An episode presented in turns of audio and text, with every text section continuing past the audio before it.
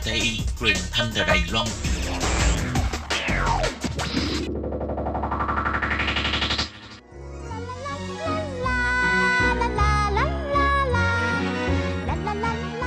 Cuối tuần rồi đi đâu chơi?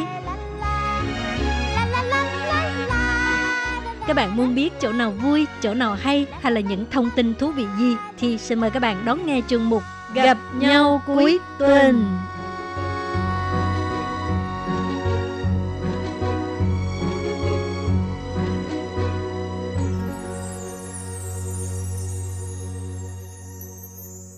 Các bạn thân mến, Hải Ly xin chào các bạn, hoan nghênh các bạn đến với chuyên mục Gặp nhau cuối tuần.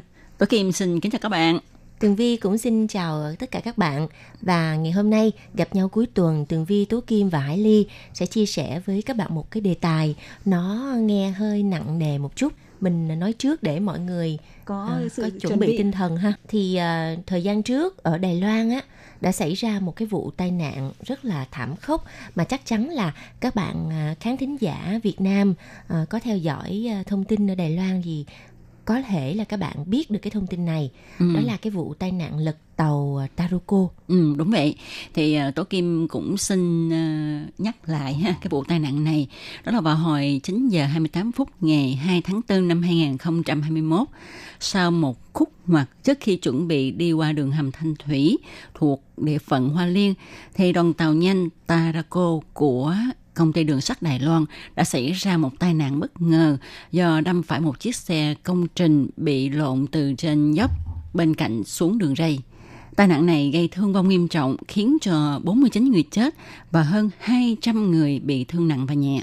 Ừ, thì có lẽ là về cái sự đau thương thì chắc là chúng ta đã chứng kiến và được xem rất là nhiều qua các cái phương tiện thông tin đại chúng. Thì trong cái khuôn khổ cái chương trình của ngày hôm nay thì Hải Ly, Tố Kim và Tường Vi muốn chia sẻ với các bạn về một cái câu chuyện đằng sau đó tức là về một cái đội ngũ mà đã hỗ trợ cái công việc à, trang điểm cũng như là khôi phục cơ thể cho những người à, bị mất trong cái tai nạn này. Bởi vì cái tai nạn này nó uh, rất là thảm khốc nó khiến uh, hai cái toa tàu hỏa nó bị ờ, tức là bẹp rúm vào khi mà đâm vào cái ờ, đường hầm và chính vì vậy thì nó làm cho biến dạng cũng như là đè vào rất là nhiều người và khiến cái tình trạng chết của họ rất là thảm thương Đúng thì vậy. có một cái đội ngũ là ờ, chuyên viên trang điểm cũng như là khôi phục lại cơ thể cho những người đã khuất một cách hoàn chỉnh nhất mà có cái tên gọi là chi liệu xính trở ừ.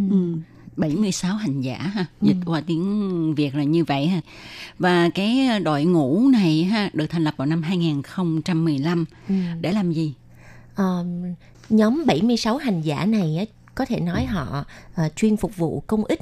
Họ đi làm cái công việc này không có ờ, ờ, lấy tiền là không có tiền lương á thì ờ, khi mà ở Đài Loan xuất hiện những cái ờ, vụ tai nạn hoặc là thiên tai mà có người bị thiệt mạng những cái tai nạn thảm khốc chẳng hạn như là uh, vào năm 2014 thì có một cái vụ nổ đường ống ga công nghiệp ở Cao Hùng và thêm một vụ rớt máy bay ở Bành Hồ vào năm 2014 thì hai vụ này tổng cộng có 76 người thiệt mạng thì cái nhóm mà ờ, trang điểm và khôi phục thi thể nạn nhân họ đã thực thành lập vào ờ, cái thời điểm này Ừ, thì họ lấy luôn cái tên cái số lượng nạn nhân của hai cái vụ tai nạn của cái năm 2014 để đặt tên cho cái nhóm của mình là chi liệu xính trở để kỷ niệm hai cái sự kiện thảm khốc đó đúng không? Ừ, đúng vậy. Và vào năm mới thành lập ha thì à, cái đội ngũ này chỉ có 27 thành viên mà thôi. Nhưng mà cho đến nay đã tăng lên 300 thành viên. Và các bạn có biết không, ờ, trong 2 phần 3 số thành viên này là những người làm trong ngành nghề mai táng. Ngoài ra thì có những người là tình nguyện viên của phòng cháy chữa cháy nè, rồi các cơ quan y tế, vân vân. Ừ, thì thực ra đội ngũ này họ đã bắt đầu hoạt động vào một số năm trước và đặc biệt là trong hai à, tai nạn thảm khốc vào năm 2014 như vừa nêu trên nhưng à, tổ chức chính thức của họ ra mắt cũng như là lấy cái tên là 76 hành giả thì à, là bắt đầu từ năm 2015 Thế nhưng mà trước đó thì Đài Loan trong cái ngành mai táng là đã có một cái ngành nghề gọi là ý thị mẩy rúng sư, có nghĩa là người chuyên môn uh, trang điểm à, cũng như là à, làm đẹp cho người chết. Bởi vì là ở Đài Loan người ta quan niệm ấy là khi mà một cái người nào mất đi ấy thì à, người nhà này rồi là những bạn bè thân hữu mà đến viếng ấy, thì à, có thể à, ngắm chào từ biệt người mất à, lần cuối cùng trong Đúng. cái dung nhan thật là đẹp thật là tươi tắn. Vì vậy mà đã có một cái nghề như vậy từ rất là lâu rồi. Tuy nhiên thì à, đa phần là trang điểm thôi và có một số cái trường hợp ừm, tức là bị tai nạn đơn lẻ thì có thể là họ cũng sẽ có một chút ừm, giúp là khắc phục để làm cho cơ thể họ hoàn chỉnh khi mà có những cái cái tai nạn làm cho nó bị ờ, tổn hại cái bộ phận nào đó của cơ thể Ừ. nhưng mà với quy mô nhỏ thôi đúng Ừ. vậy thì ờ, tại sao mà Đài Loan lại có một cái nghề này lâu như vậy? Ừ. tôi Kim cũng xin chia sẻ thêm tại vì ở Đài Loan ha khi mà người mất á, đa số người ta để ở nhà tới khoảng một tháng có khi đến hai tháng. Ờ, nó không như ở Việt Nam mình không là phải để ở nhà để ở nhà tăng lễ chứ ha? Không ở nhà luôn. Không phải như ở Việt Nam mình ha là chỉ hai ba ngày là mang đi chôn rồi. Cho nên á ờ, họ không có liệm liền và họ sẽ để vào trong một cái ừ, cái cái giường như là cái tủ lạnh có cái độ lạnh nhất định để cho cơ thể nó không bị ờ, phân hủy. Và họ sẽ trang điểm sơ sơ cho cái mặt của ừ, người chết. Và ờ, mỗi người mà người ta đến viếng đó người ta sẽ vào nhìn cái mặt. Tại vì ờ, các bạn biết không ờ, cái ờ, cái cái giường đó ha nó sẽ có một cái lớp kiến ở cái phần mặt của mình. Đó thì khi mà người đến viếng thì người ta sẽ dỡ cái khăn đắp cái cái phần mặt đó để nhìn vào đó Ừ. cho nên mới có cái nghề là nghề uh, kêu bằng là trang điểm Ừ. cho tử thi nhưng mà à, như tố kim nói là cái thi thể của người à, đã chết á sẽ được để ở nhà từ 1 tới 2 tháng thì cái này có lẽ là chỉ có những cái gia đình mà ở khu vực à, nông thôn.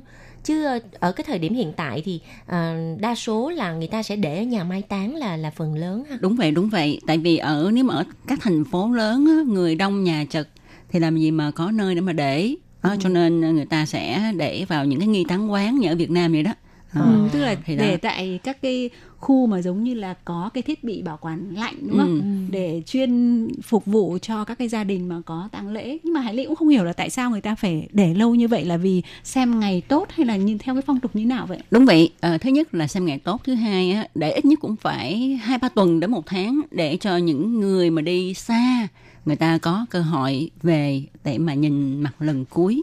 Phong tục là như vậy đó, không thể nào mà làm nhanh, tức là một hai ngày đem chôn. Ờ. Ở bây giờ thì tuy rằng cái xã hội có tiến bộ nhưng mà ở những cái vùng quê của Đài Loan ha thì vẫn có người để lâu như vậy. Ờ, tuy nhiên đa phần thì bây giờ người ta để khoảng một tuần. Ừ, thì riêng về cái ờ, vụ tai nạn lật tàu Taroko trong thời gian vừa đây ấy, thì à, Hải Ly khi mà xem được những cái nội dung giới thiệu về cái ờ, nhóm chuyên viên trang điểm và khôi phục thi thể chi liều xính chữa ấy, thì Hải Ly cảm thấy rất là khâm phục họ Ừ. bởi vì khi mà với một cái cái cái tai nạn như vậy thì mình phải làm sao để ờ, xử lý một cái số lượng người chết rất là lớn vì tổng số có những 49 người chết mà mà Ừ. cái cái cơ thể của họ nó bị ờ, tức là đè nén rồi là cái cách khắc phục của nó vô cùng khó khăn. Hải Ly có xem cái thông tin ở trên ờ, báo thì thấy là đối với một một cái thi thể như vậy á, thì phải từ 5 đến 6 ờ, cái chuyên viên họ cùng làm một lúc và mất thời gian ít nhất là trong vòng 2 đến 30 tiếng đồng hồ và có những cái ca khó thì thậm chí là 5 6 người đó họ phải làm liền trong vòng mấy ngày liền. Ừ. Do vậy mà trong cái thời gian chỉ có khoảng hình như là 8 ngày gì đó thì họ đã hoàn thành khôi phục 49 thi thể.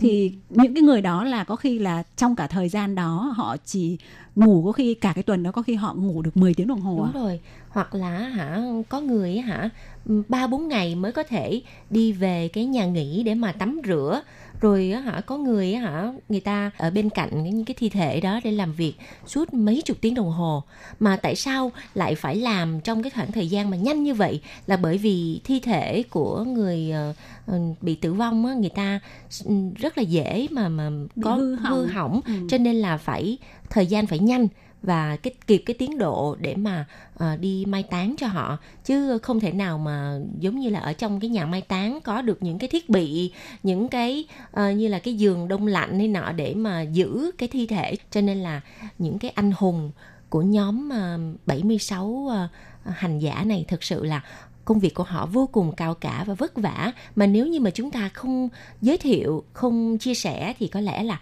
không ai biết được. Họ có thể nói là những người anh hùng giấu mặt. Ừ. Mà các bạn biết không, uh, trong cái vụ tai nạn này ha thì các thi thể đó nó bị lẫn lộn vào nhau và uh, văng đi tứ phía cho nên á người ta sẽ nhặt từng bộ phận một và phân chia nó ra luôn cả xét nghiệm DNA để biết là cái mảnh thi thể này là của ai của ai Ừ. đó rồi từ đó mới ghép lại đó mới khôi phục lại thành một cái thi thể nguyên vẹn để mà giao lại cho người thân Ừ, thì vì cái quá trình tai nạn ha Ừ. thì có người thì ờ, tức là mất khúc tay có người mất khúc chân thậm chí có người là đầu hoặc là có những rất là nhiều những cái chỗ nó không được toàn vẹn ấy thì Ừ.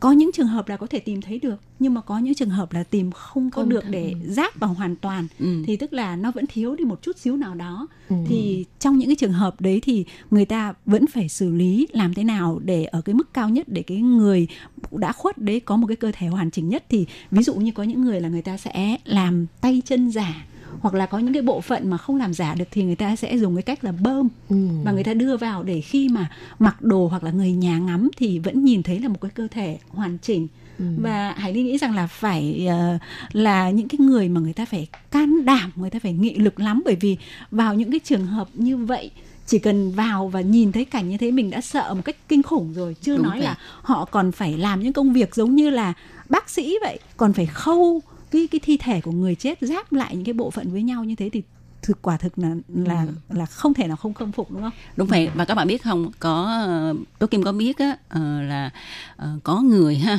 khi mà ờ, bị tai nạn vậy á nguyên cả mặt đã bị biến dạng hết. Không có nhìn ra ai luôn.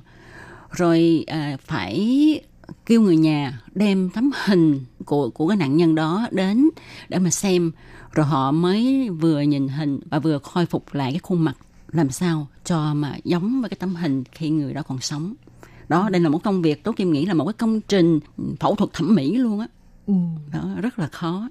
À, và trong nhóm uh, chi liêu xỉn trợ thì có một cái người trưởng nhóm là anh Trần Tu Tương. Thì ảnh năm nay 41 tuổi nhưng mà trước đây á ảnh là một người đã từng phải ở tù à, và trong cái thời gian mà ảnh um, ở trong tù thì à, tự dưng ảnh bén duyên với cái nghề này. Ừ, thực ra thì Hải Ly có ờ, được xem một cái đoạn clip về câu chuyện của cái anh Trần Tu Tương này thì anh ấy có cái background, có cái bối cảnh ngày xưa tức là là xã hội đen. Và chính vì cái khoảng thời gian mà đâm thuê chém mướn á thì anh ấy cũng đã từng đóng góp vào những cái vụ mà gây những cái thương tích cho những đối thủ của mình đấy thì trong cái quá trình đó là bản thân anh đã chứng kiến những cái chết rất là đáng sợ Ừ. và khi mà đến một cái bước ngoặt cuộc đời và anh ấy anh ấy lĩnh ngộ ra được thì chính vì cái điều là anh đã từng gây tổn thương cho những người trước đây nên là anh ấy cảm thấy là mình có một cái nghĩa vụ là mình phải giúp cho những cái người mà gặp những cái cái tình cảnh thảm thương như vậy có thể tức là ừ, ra đi trong một cái diện mạo mà làm sao mà mà mà tốt đẹp nhất. Thì à, về câu chuyện của anh à, Trần à, Tu Tương á thì cũng có một số những cái câu chuyện mà anh chia sẻ nó rất ừ, nó hơi tâm linh một chút xíu.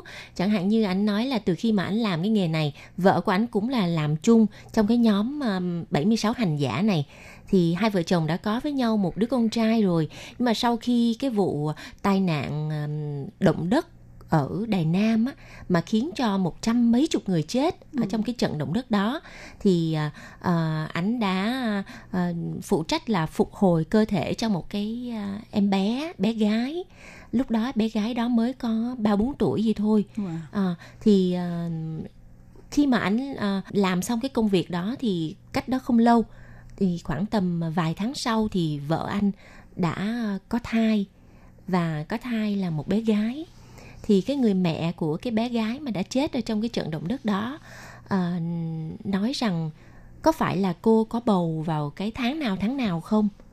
À, thì uh, anh Trần cho rằng cái bé gái này á con gái của ảnh là cái bé mà mà ảnh đã giúp phục hồi cơ thể đó nó đầu thai và nó làm con gái của ảnh có rất là nhiều những cái câu chuyện tâm linh ờ, của những cái hành giả mà người ta đã chia sẻ với chúng ta. Thì tường vi ờm, cảm thấy rằng có khả năng đó là sự thật. Ừ.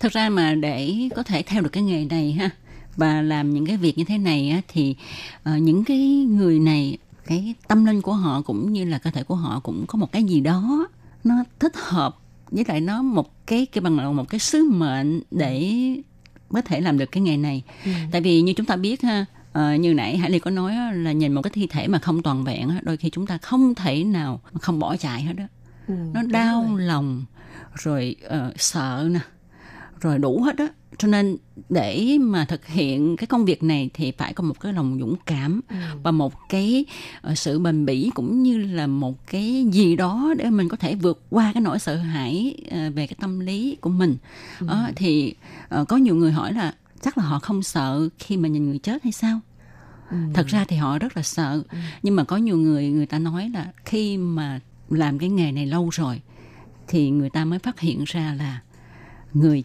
chết không đáng sợ mà người sống mới đáng sợ. Đúng rồi. Ừ, tại vì có những cái người chết không phải là do tai nạn mà có khi là do uh, đâm chém với nhau giết với nhau. Thì những cái đó là do người sống gây ra mà. Ừ. cho nên à, người sống mới là đáng sợ. Ừ.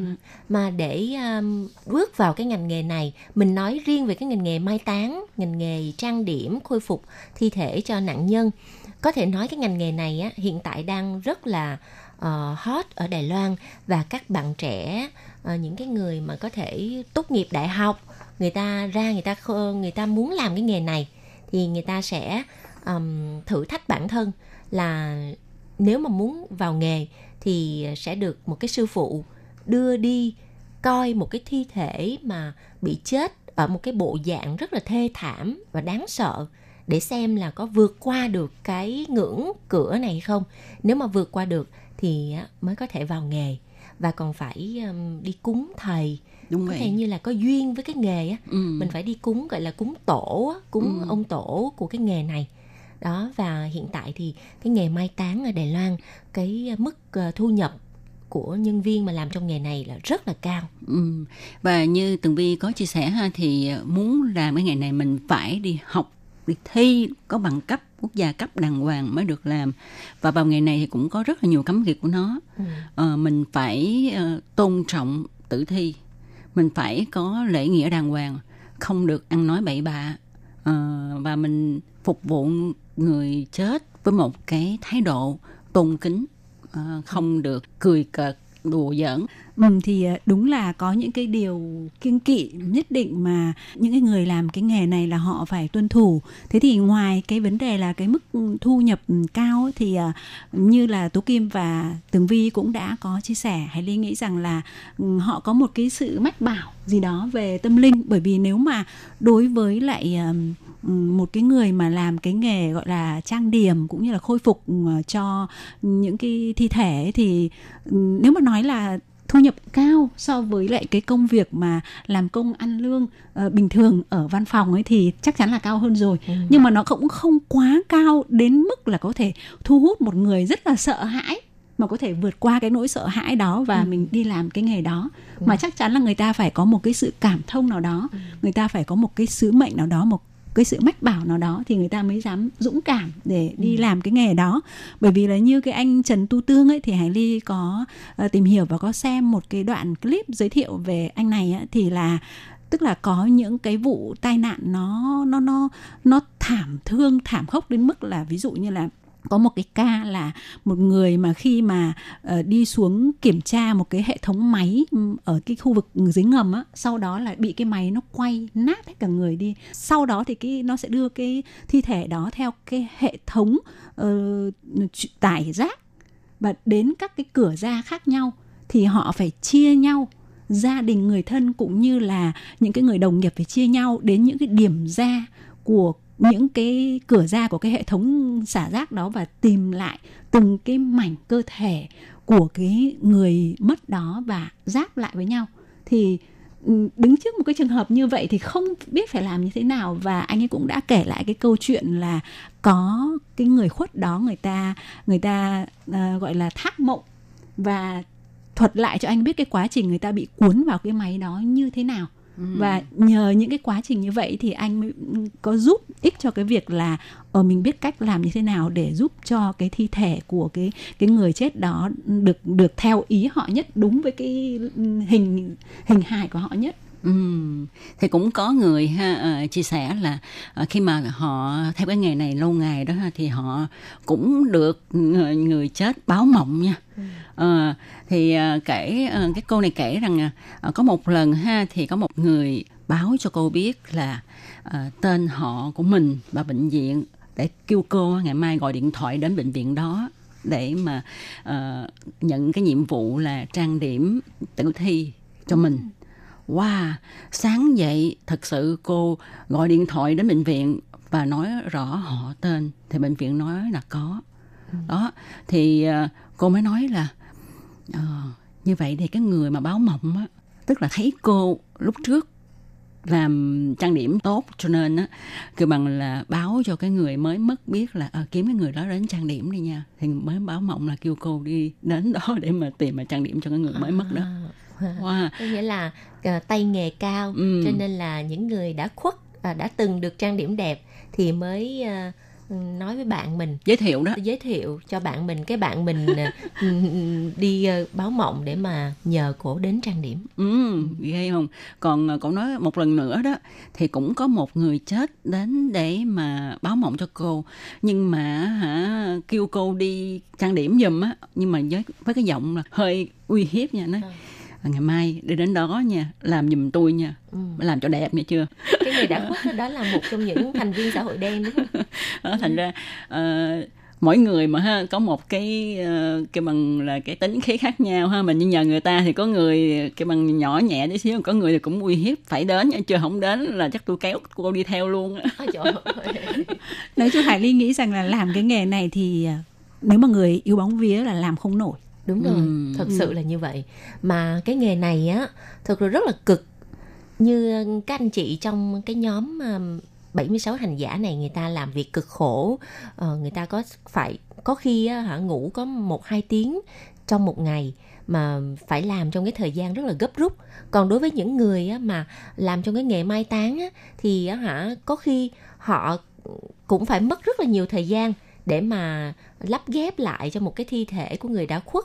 Rồi ờ, cái thời gian mà làm việc của họ cũng rất là dài so với ờ, cái thời gian của những người mà làm ờ, việc ở những cái ngành nghề khác. Ừ. cho nên là cái tiền mà họ nhận được có khi không xứng đáng với những gì mà họ đã bỏ ra. Ờ, đúng vậy. Nhưng mà có một điều mà tố kim nghĩ là họ ờ, phải kiên trì dữ lắm mới có thể làm được cái nghề này. Đó là ánh mắt nhìn của người thân và bạn bè khi mà họ thực hiện công việc này tại vì á, ờ, đôi khi họ có những câu, câu chuyện tâm linh mà người ta không thể nào lý giải và nghĩ là ồ làm nghề này ma đi theo nhiều lắm Đúng rồi.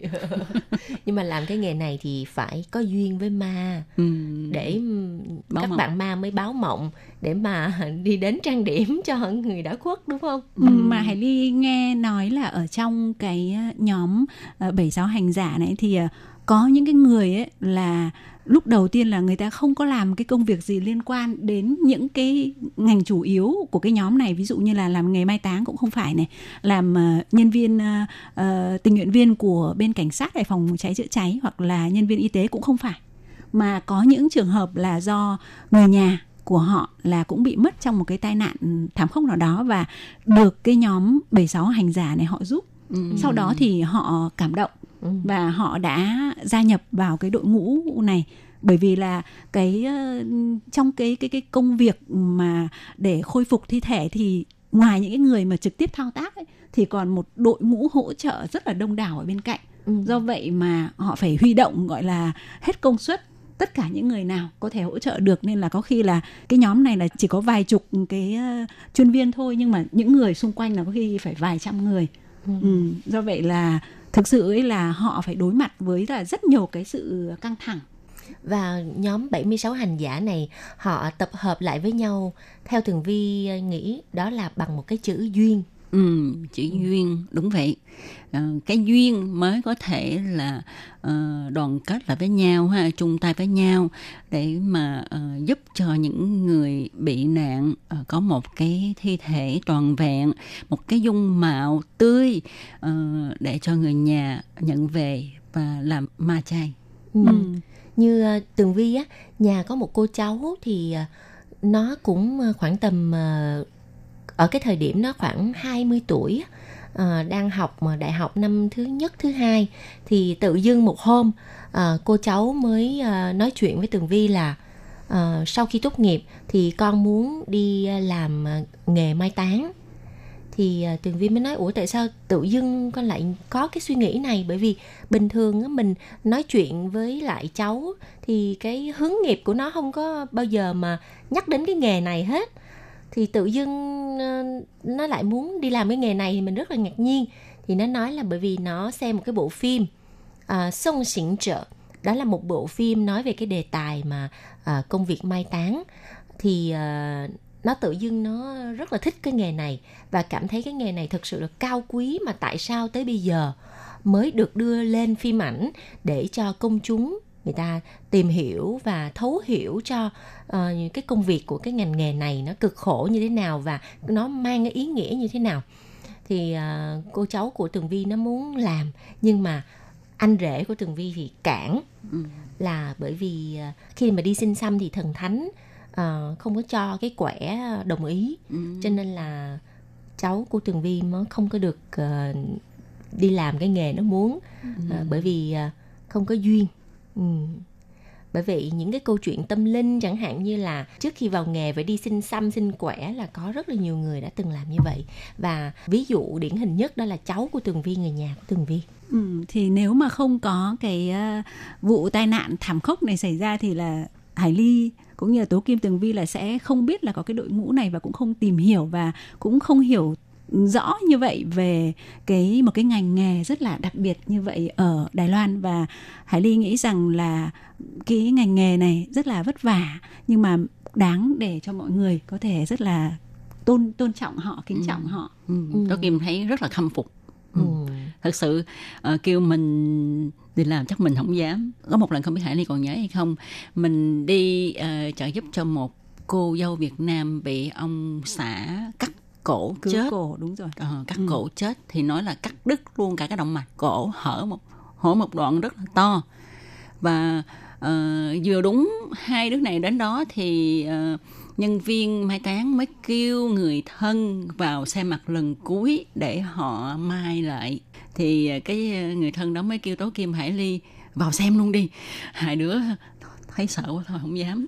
Chắc chắn nếu mà vào xem thì về nhà sẽ bị ám ảnh ừ. ờ, cho nên hai đứa này nói thôi người nhà đi được rồi ừ. vậy là hải ly với lại tố kim rất là yếu bóng vía à, nếu mà là tường vi tường vi muốn vô coi đó ừ. ờ, mình vào coi mình không sợ mình xỉu mà mình sẽ rớt nước mắt rất là nhiều mà mình không có muốn nhìn cái cảnh đó thôi. À, vâng thưa các bạn ngày hôm nay thì chuyên mục gặp nhau cuối tuần với một cái đề tài khá là đặc biệt chia sẻ với các bạn về à, công việc à, phục hồi trang điểm thi thể người đã khuất. Mà thực sự là cái đề tài này rất là hiếm khi xuất hiện trên sóng phát thanh của đài RTI có thể nói là đây là lần đầu tiên mà chuyên mục ban Việt ngữ đã chọn đề tài này để chia sẻ với mọi người. Hy vọng rằng các bạn sẽ um, thích và à, nếu mà có những cái thắc mắc gì đó thì có thể gửi thư đến cho tụi mình nha. Vâng thì ờ, ngoài ra Hải Ly cũng xin thay mặt cho bộ ba Tố Kim, Tường Vi và Hải Ly cùng ờ, chia sẻ cầu chúc cho những ờ, nạn nhân của vụ tai nạn vừa rồi có thể ra đi một cách thanh thản cũng như là gia đình của họ và những người bị thương sẽ nhanh chóng khôi phục lại tâm lý cũng như là sức khỏe để trở lại hoàn toàn với cuộc sống bình thường. Tố Kim, Tường Vi và Hải Ly xin cảm ơn các bạn đã đón nghe. Thân chào tạm biệt các bạn. Bye bye. Quý vị và các bạn thân mến, xin mời quý vị và các bạn truy cập vào trang web Đài RTI để đón nghe chương trình phát thanh tiếng Việt vn.rti.org.tvk và cũng có thể truy cập FB fanpage của Ban Việt ngữ RTI tiếng Việt.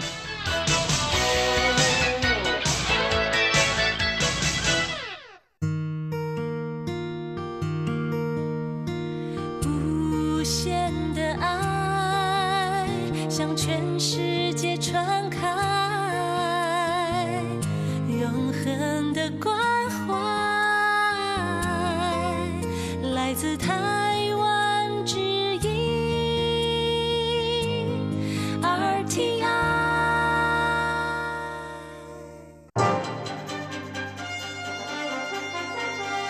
Quý vị đang đón nghe chương trình Việt ngữ Đài RTI truyền thanh từ Đài Loan.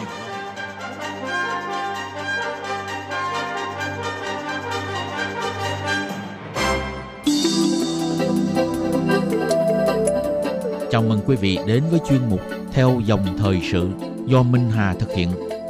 Chuyên mục này sẽ giới thiệu những đề tài thú vị cùng những dòng thời sự và sự kiện nổi bật đang diễn ra tại Đài Loan.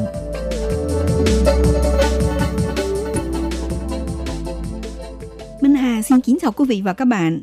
Các bạn thân mến, British Academy Film Awards, giải thưởng điện ảnh Viện Hàn Lâm Anh Quốc, còn gọi là giải BAFTA, thường được ví như là giải Oscar Anh Quốc. Vào ngày 6 tháng 4, chính thức công bố đạo diễn Đài Loan Lý An đã giành giải thưởng thành tựu trọn đời, trở thành người châu Á thứ ba và là đạo diễn người Hoa đầu tiên đã vinh dự giành được giải thưởng này. Ông Lý An từng được giải thưởng điện ảnh của Viện Hàn Lâm Anh Quốc BAFTA trao 4 giải thưởng lớn, bao gồm hạng mục đạo diễn xuất sắc nhất với bộ phim Brokeback Mountain, hạng mục phim xuất sắc nhất với phim Sense and Sensibility, cùng với hạng mục phim nước ngoài hay nhất và danh hiệu đạo diễn xuất sắc nhất với bộ phim Hỏa hậu Tàng Long.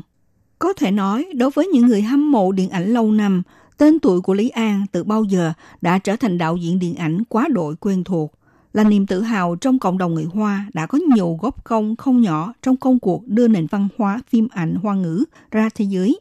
Sau đây Minh Hà sẽ có bài viết giới thiệu đến các bạn về sự nghiệp điện ảnh và những bộ phim hay nhất của ông Lý An. Vì đạo diễn tài năng không những sản xuất ra được nhiều phim có chất nghệ thuật cao, mà đồng thời còn giành được hàng loạt giải thưởng hàng đầu trong làng điện ảnh thế giới. Mời các bạn cùng đón nghe.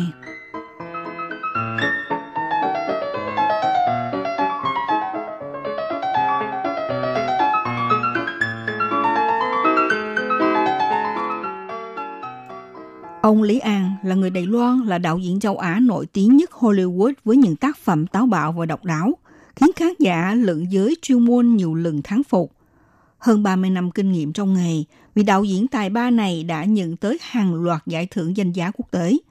Trong đó gồm có hai lần giải tượng vàng Oscar, còn số rất đáng nể so với các đạo diễn châu Á khác nói riêng và các đồng nghiệp Hollywood nói chung – Ngoài ra là hai lần giải quả cầu vàng của Hiệp hội Báo chí nước ngoài ở Hollywood trao cho các cống hiến xuất sắc trong ngành kỹ nghệ giải trí. Hai lần giải thưởng sư tử vàng của Liên hoan phim Venice cho giải phim hay nhất và hai lần giải gấu vàng tại Liên hoan phim quốc tế Berlin cho giải phim xuất sắc, cùng với giải thành tựu trọn đời của Viện Hàn Lâm Anh Quốc BAFTA.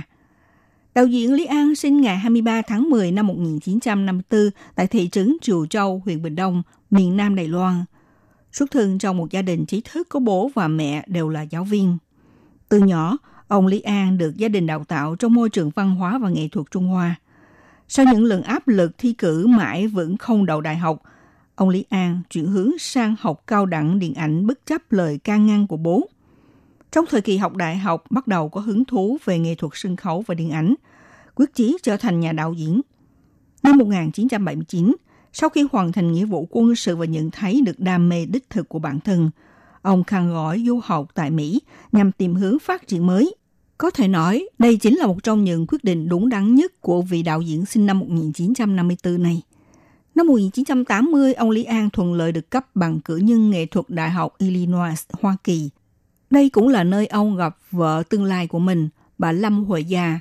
Lúc bấy giờ bà đang học khoa sinh học sau tốt nghiệp, ông Lý An tiếp tục tham gia chương trình đào tạo thạc sĩ sản xuất phim của Đại học New York. Trong thời gian này, bộ phim dài 43 phút mà ông thực hiện, Firelight, cũng là luận án của ông, đã mang về cho ông giải thưởng đạo diễn xuất sắc nhất của Đại học New York. Bộ phim này còn giúp ông nhận được sự chú ý của hãng William Morris và được nhận vào làm. Tuy nhiên đến lúc vào làm thì hãng không có nhiều cơ hội cho ông, nên ông phải chờ việc mòn mỏi trong suốt 6 năm trời – gửi đi hàng trăm kịch bản nhưng không hồi đáp.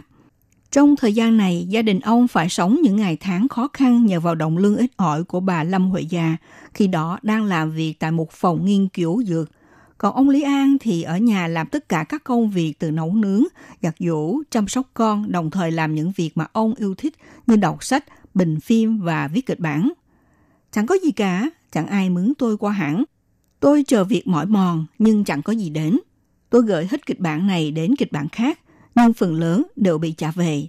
Ông Lý An hồi tưởng lại thời điểm gian truân đó. Cũng từ đây, để tiếp tục bám trụ tại trung tâm điện ảnh Hollywood hoa lệ, ông đã phải làm bươn trải làm nhiều nghề khác nhau, bao gồm cả giáo viên tinh học. Giữa lúc tuyệt vọng ấy, bộ phim đầu tiên mở màn cho sự nghiệp của Lý An là Thôi Thủ, kể về một thầy giáo thái cực quyền Trung Quốc chuyển đến sống cùng gia đình con trai và con dâu ở vùng ngoại ô của thành phố New York. Mặc dù là tác phẩm đầu tay của ông Lý An, nhưng khi được ra mắt, phim lại thành công vang dội tại quê nhà Đài Loan và nhận được tới 8 đề cử giải Kim Mã. Đây là cơ hội tiếp thêm động lực cho con tim đang dần nguội lạnh vì cơm áo gạo tiền của ông. Năm 1992, bộ phim Thôi Thủ được trình chiếu ở Đài Loan và thành công vang dội.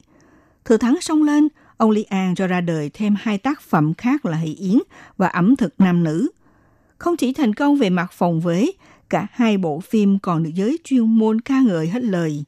Lần lượt được đề cử giải Oscar cho hạng một phim nước ngoài hay nhất vào năm 1993 và 1994. Tôi cần làm việc để bù đắp 6 năm qua, ông hốm hỉnh trả lời báo chí trong một phỏng vấn. Trong 6 năm tiếp theo, ông Lý An tiếp tục khẳng định tài năng của bản thân bằng nhiều tác phẩm khác nhau.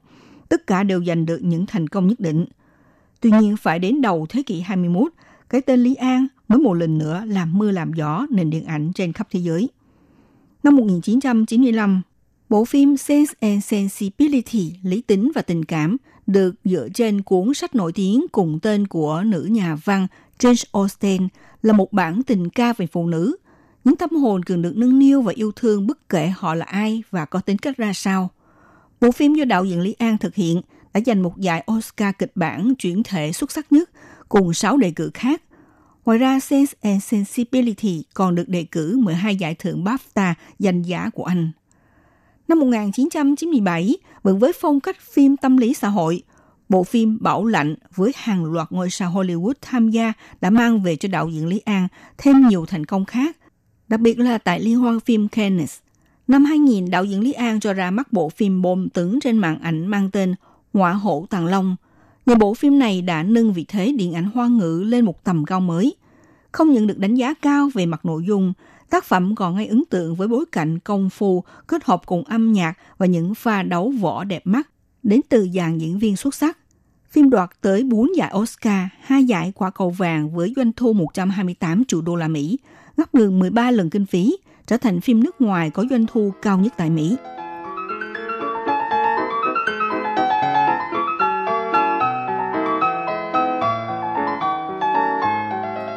Đạo diễn tài năng Lý An không phải là người quá coi trọng danh vọng. Sau ngoại hậu Tàng Long, vị đạo diễn tài ba này đã có đôi lần suy nghĩ đến việc về hưu sớm. Một phần vì cảm thấy đã thỏa mãn được niềm đam mê của mình, một phần lại cảm thấy mình nên bù đắp cho gia đình sau những tháng ngày phiêu bạc nhiều nơi để làm phim.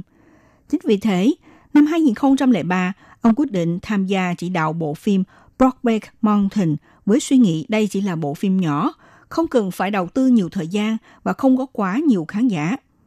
Nhưng trái ngược với kỳ vọng của ông, tác phẩm đã khiến cả nước Mỹ phải sửng sốt bằng cách thể hiện vô cùng mới lạ cho một chủ đề tưởng chừng như đã cũ. Đó là câu chuyện tình yêu giữa hai chàng cao bồi đồng tính. Vốn dĩ luôn là hình ảnh tượng trưng cho sự nam tính, mạnh mẽ và hoang dại của người Mỹ đã ảnh hưởng sâu sắc đến nền văn hóa đại chúng của đất nước Mỹ. Đây cũng chính là tác phẩm đã đem về tượng vàng Oscar cho ông tại hạng mục đạo diễn xuất sắc nhất năm. Không dừng lại ở đó, đạo diễn Lý An tiếp tục phát huy tài năng của mình bằng cách tiếp cận, khai thác các chủ đề tuy cũ nhưng là ở khía cạnh mới, diễn biến mới. Sau Brokeback Mountain, năm 2007, ông Lý An tiếp tục cho ra mắt thêm tác phẩm khác cũng chấn động không kém là Sắc Giới, với nhiều cảnh nóng táo bạo. Tuy vậy, phim vẫn được giới phê bình đánh giá cao và chiến thắng giải sư tử vàng tại Liên hoan phim Venice lần thứ 64. Giải phim hay nhất tại lễ trao giải điện ảnh châu Á lần thứ 27. Năm 2012, một lần nữa, ông lại ghi dấu ứng cá nhân của mình bằng tác phẩm Cuộc đời của Pai. Bộ phim đã nhận cơn mưa lời khen đến từ giới phê bình cũng như là khán giả, đem về cho cá nhân ông giải Oscar cho tài năng chỉ đạo lần thứ hai. Có thể nói, ông Lý An là một trong những số ít các vị đạo diễn dung hòa cả được nội dung lẫn thẩm mỹ của tác phẩm, khi phần lớn các tác phẩm của ông đều được miêu tả bằng các mỹ từ vô cùng trọng vọng, chẳng hạn như kiệt tác, đẹp đến nghẹt thở, phi thường, vân vân. Khi bộ phim ra mắt, Rất nhiều nhà phê bình đã ngã mũ kính phục với tài năng của ông khi đem tới phần hình ảnh hoàn mỹ, không thể chê điểm nào. Phim được đề cử 11 giải Oscar và chiến thắng 4 hạng mục, đồng thời mang về cho đạo diễn Lý An tượng vàng thứ ba trong sự nghiệp đạo diễn. Không phải tự nhiên mà người ta xem đạo diễn Lý An là bậc thầy của những bộ phim gây sốc và là đạo diễn châu Á nổi tiếng nhất tại Hollywood. Vì đạo diễn 67 tuổi đã làm ra những tác phẩm khiến cả thế giới phải xôn xao. Từ phim võ thuật, phim phiêu lưu, kỳ ảo cho đến tình yêu đồng tính, ông luôn thử sức mình ở nhiều chủ đề khác nhau và luôn biết cách làm cho tác phẩm của mình trở nên đặc sắc. Bên cạnh tài năng của mình, đạo diễn Lý An còn được mọi người ngưỡng mộ bởi lối sống vô cùng trong sạch và mối tình sướng khổ có nhau cùng với người vợ của mình. Bà Lâm Huệ Gia là người đã gánh vác cả gia đình trong suốt 6 năm khi ông không thể tìm được việc. Chính bà cũng đã vượt dậy vị đạo diễn đa tài này trong những lúc ông tuyệt vọng nhất. Chính vì thế, sau hơn 38 năm chung sống với nhau, bà Huệ Gia vẫn mãi là người hỗ trợ ông một mực hướng về mỗi khi không làm phim ảnh. Bản thân ông cũng đã từng chia sẻ rằng trong tương lai sẽ ít những lời các dự án to hơn vì muốn dành nhiều thời gian bù đắp cho mái ấm nhỏ của mình. Ông Lý An là nhà đạo diễn châu Á nổi tiếng và tài năng luôn có tầm nhìn vĩ đại, dám liều lĩnh với những công nghệ đột phá. Cụ thể là bộ phim Đàn ông sinh tử ra mắt năm 2019. Tác phẩm này được nâng tầm khi sử dụng kỹ thuật hiện đại bậc nhất hiện nay và thực hiện điều không tưởng, tạo nên một con người hoàn toàn bằng kỹ xảo. Đạo diễn Lý An khẳng định đây là bộ phim phá vỡ mọi quy chuẩn trước đây trong thế giới điện ảnh. Theo chia sẻ của diễn viên Will Smith và nhà sản xuất Jerry Bruckheimer, ông Lý An đã vượt qua mọi giới hạn điện ảnh để làm nên một bộ phim sử dụng kỹ xảo tân tiến nhất thế giới. Điều tưởng chừng như không thể của 20 năm trở về trước. Còn với việc quay phim bằng kỹ thuật 3D và truyền tải tới 120 khung hình một giây, đồng nghĩa mọi thứ đều được phơi bày sống động nhất có thể – bởi ông đã làm nên một bộ phim được coi là cú nhảy liều lĩnh của niềm tin. Đạo diễn Lý An không chỉ truyền đạt tư tưởng sâu sắc của mình mà còn khiến người xem cùng suy ngẫm. Trên trang mạng chính thức của giải thưởng điện ảnh của Viện Hàn Lâm Anh Quốc BAFTA, đạo diễn Lý An được ca ngợi là một trong những nhà làm phim đương đại có tinh thần sáng tạo và được kính trọng nhất trên thế giới. Cho dù là sản xuất phim hay làm đạo diễn, viết kịch bản phim, tinh thần sáng tạo của ông đều được đánh giá cao – Lễ trao giải thành tựu trọn đời của Viện Hàn Lâm Anh Quốc đã được tổ chức vào ngày 1 tháng 4. Chủ tịch giải BAFTA, ông Mark Samuelson cho biết, đạo diễn Lý An có những bước đột phá lớn trong việc xử lý kỹ thuật dựng phim và chủ đề phim. Các bộ phim Ngoại hậu Tàng Long, Brokeback Mountain, Cuộc đời của Pai đều thể hiện sự hiểu biết sâu sắc của ông về quá trình sản xuất phim – cho dù là câu chuyện đơn giản hay tác phẩm sự thi, mọi người đều có thể kết nối với nhau thông qua những bộ phim xuất sắc của ông. Ông Mark Samuelson rất vui mừng khi được trao giải thưởng thành tựu trọn đời cho đạo diễn Lý An. Những người trước đây đã giành giải thưởng thành tựu trọn đời của Viện Hàn Lâm Anh Quốc bao gồm Charles Chaplin, Alfred Hitchcock, Steven Spielberg. Các nhà phê bình phim cũng như là khán giả nói rằng đạo diễn Lý An rất xứng đáng nhận được danh hiệu cao quý nhất của BAFTA. Trong quá khứ, ông đã không dưới 5 lần chiến thắng ở nhiều đề cử khác nhau. Mặc dù vậy, ông Lý An vẫn thể hiện sự ngạc nhiên và khiêm tốn khi trở thành người mới nhất nhận được danh hiệu này. Tôi có thể nói gì? Đó là một vinh dự to lớn. Đạo diễn Lý An nói, thật là hồi hộp khi được đứng cùng những người khổng lồ như Hitchcock, Batman, Fellini và cockbridge Họ là thần tượng của tôi. Các bạn thân mến, chương mục theo dòng thời sự hôm nay giới thiệu đến các bạn về sự nghiệp điện ảnh và những bộ phim hay nhất của ông Lý An.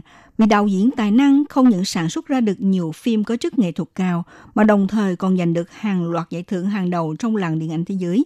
Đến đây cũng xin được tạm dừng. Minh Hà xin kính chào tạm các bạn và hẹn gặp lại các bạn cũng trên làng sóng này vào buổi phát kỳ sau.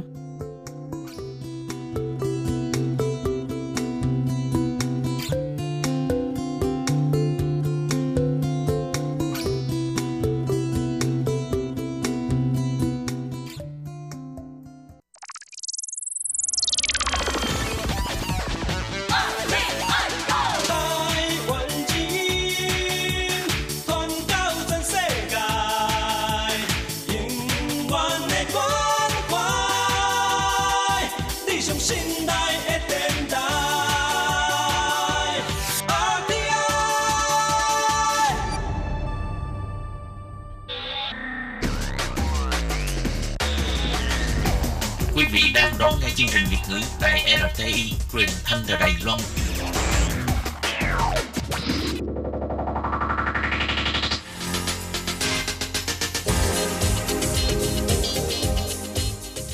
Chào mừng các bạn đến với chuyên mục Thế hệ trẻ Đài Loan do Tường Vi thực hiện.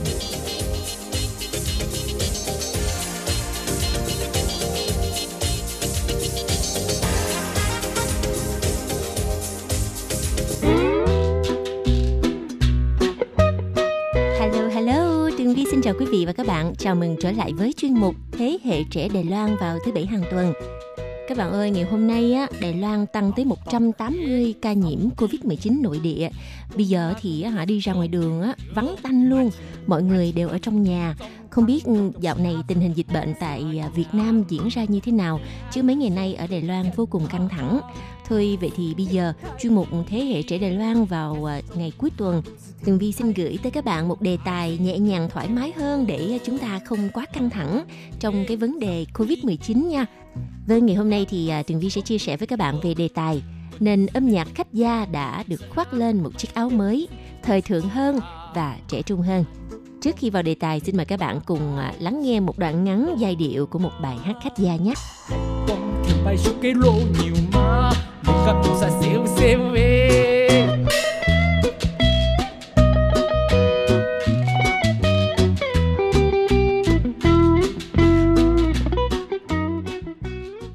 Giai điệu vừa rồi rất là thời thượng và người ta không nghĩ rằng được hát bằng tiếng khách gia đây là ca khúc mang tên Sa Pỉ Niệu, có nghĩa là một cái người thích uh, khoe khoang, phô trương, một người thích show off.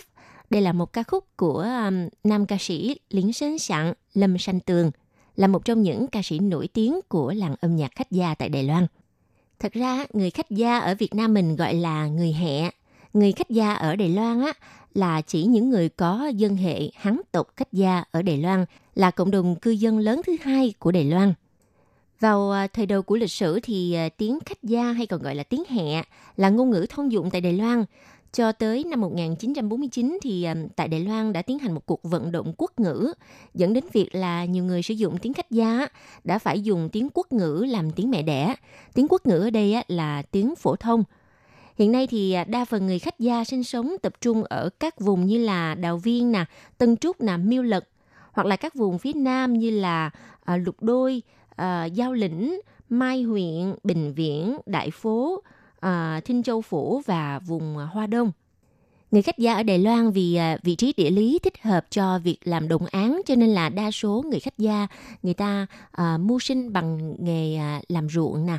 Chính vì vậy á, người khách gia nổi tiếng là những người uh, cần cù, chăm chỉ và vô cùng tiết kiệm. Có một số những diễn viên á, khi mà họ giới thiệu mình họ là người khách gia thì những người bạn khác sẽ chọc quê họ bằng à, câu nói là ô người khách gia rất là tiết kiệm. Có ý đồ nói à, chọc quê là uh, hơi bị uh, keo kiệt á. Nhưng mà thực sự đây chỉ là một câu nói cho vui thôi.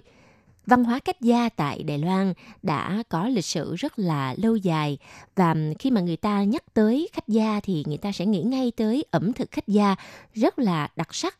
Ngoài ra thì âm nhạc khách gia cũng được nhiều người chú ý. Nhưng mà trước đây âm nhạc khách gia đa phần là đi theo chiều hướng là âm nhạc đồng quê. Nhưng mà bây giờ thời đại đã khác rồi. Thậm chí là âm nhạc khách gia còn có thể hát với một phong cách rất là rock và còn được tỏa sáng trên trường âm nhạc quốc tế. Vâng, và người có công trong công cuộc khoác lên chiếc áo mới cho nền âm nhạc khách gia, không thể nào mà không nhắc tới anh Lâm Sanh Tường, lính sinh sẵn. Anh là một trong những giọng ca khá là đặc biệt trong làng âm nhạc Đài Loan và lâu nay anh à, vốn là một người quan tâm đến à, vấn đề về môi trường cũng như là ngành à, công nông nghiệp. Cho nên phong cách âm nhạc của anh á, dựa trên nền nhạc truyền thống Đài Loan kết hợp với phong cách rock của phương Tây. Nét truyền thống và hiện đại đã được anh xử lý vô cùng hài hòa để cho chúng hòa quyện lại với nhau thành một dòng âm nhạc rất là riêng thuộc về anh.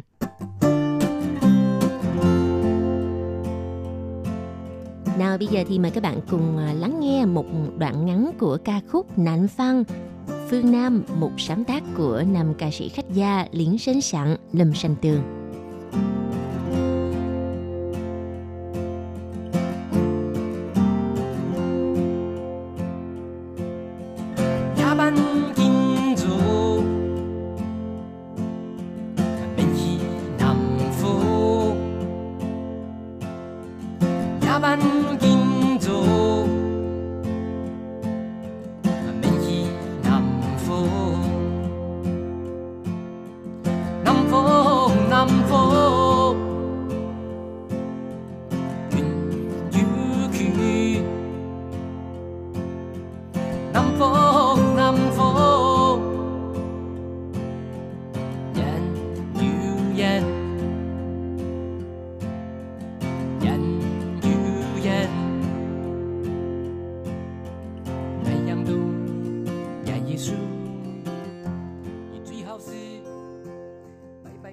Lâm ca sĩ Lâm Sanh Tường không chỉ là ca sĩ thường xuyên giành được các giải thưởng âm nhạc lớn của Đài Loan như là Golden Melody, Golden Indie Music, mà năm 2001 anh còn bước ra sân khấu quốc tế và tổ chức live show ở trên mười mấy nước khu vực châu Âu, châu Á và châu Mỹ.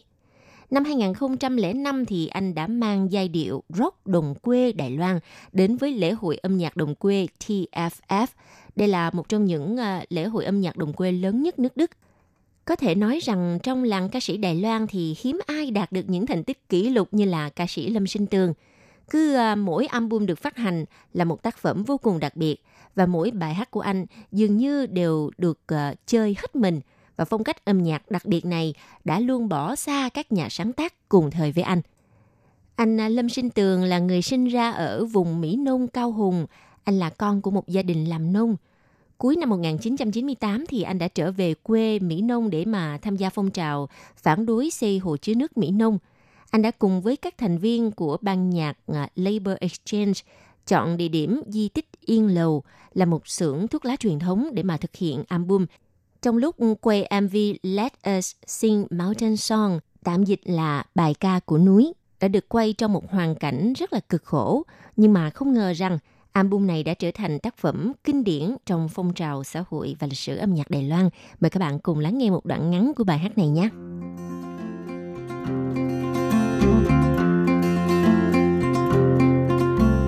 Dành câu guitar, chuẩn bị phùm cô, điểm mây không xa.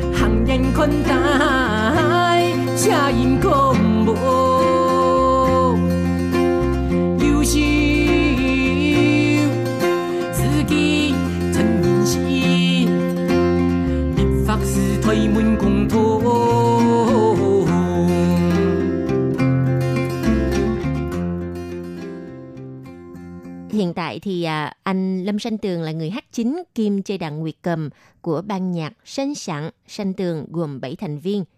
Ngoài anh ra thì à, còn có thành viên Trung Vĩnh Phong là người sáng tác lời bài hát. Anh à, Ken Otake thì à, là chơi guitar. Anh Toru Hayakawa là người à, chơi bass điện. Còn bộ gõ là anh Ngô Chính Quân. Ngoài ra thì còn có một à, người thổi kèn sona là anh Hoàng Bác Dụ. Và những người này chính là những linh hồn ghép nên bức tranh âm nhạc hoàn chỉnh cho âm nhạc khách già của anh Lâm Sanh Tường. Từ nãy giờ á, các bạn đã nghe hai đoạn âm nhạc thuộc ờ, những ca khúc khách gia của anh Lâm Sanh Tường thì các bạn có để ý rằng anh Lâm Sanh Tường đã đưa những cái ờ, loại nhạc cụ truyền thống như là kèn song na nè, nguyệt cầm nè hay là trống la cổ vào trong sáng tác của mình mà trong đó lại còn có cả âm thanh của bass điện nè, rồi à, bộ gõ nè, vừa truyền thống vừa hiện đại. Và à, anh Lâm Sanh Tường cho rằng á, âm nhạc của mình cần phải kết nối với âm thanh truyền thống. Vì à, anh xuất thân trong à, một gia đình làm nông, anh hy vọng rằng người dân nông thôn ở nghe nhạc của anh, cho dù là những sáng tác rất là hiện đại, nhưng mà họ vẫn cảm nhận được sự liên kết với cuộc sống của họ. Và bây giờ mời các bạn cùng lắng nghe một đoạn ngắn của ca khúc Trông su trồng cây, một sáng tác của anh Lâm Sanh Tường. 种啊本异乡嘅人，种啊本铁花嘅路面，种啊本为唔得嘅心情。 Trồng cây là để những chú sâu đi tìm nơi lánh nạn. Trồng cây là để những chú chim có nơi trú đêm. Trồng cây là để mặt trời, mọc bóng cùng nhảy múa với cây. Theo anh Lâm Sanh Tường nói á, có một yêu cầu cơ bản trong sáng tác của anh là trong âm nhạc phải mang hình ảnh. Nếu như không có bối cảnh, không có hình ảnh thì đó là một tác phẩm thất bại.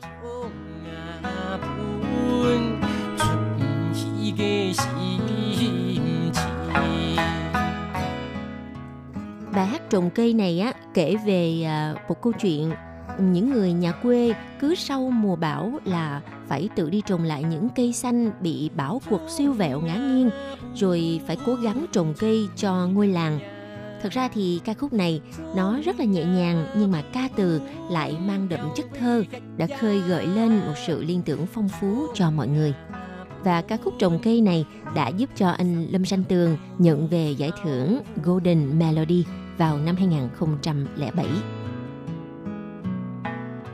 Âm nhạc khách gia thời hiện đại của anh Lâm Sanh Tường không những ghi lại những điều nhỏ bé của cuộc sống nông thôn, mà âm nhạc của anh giống như là một chiếc ống kính rộng đưa mọi người đi xem được sự toàn cầu hóa, sự thống trị của bộ máy nhà nước.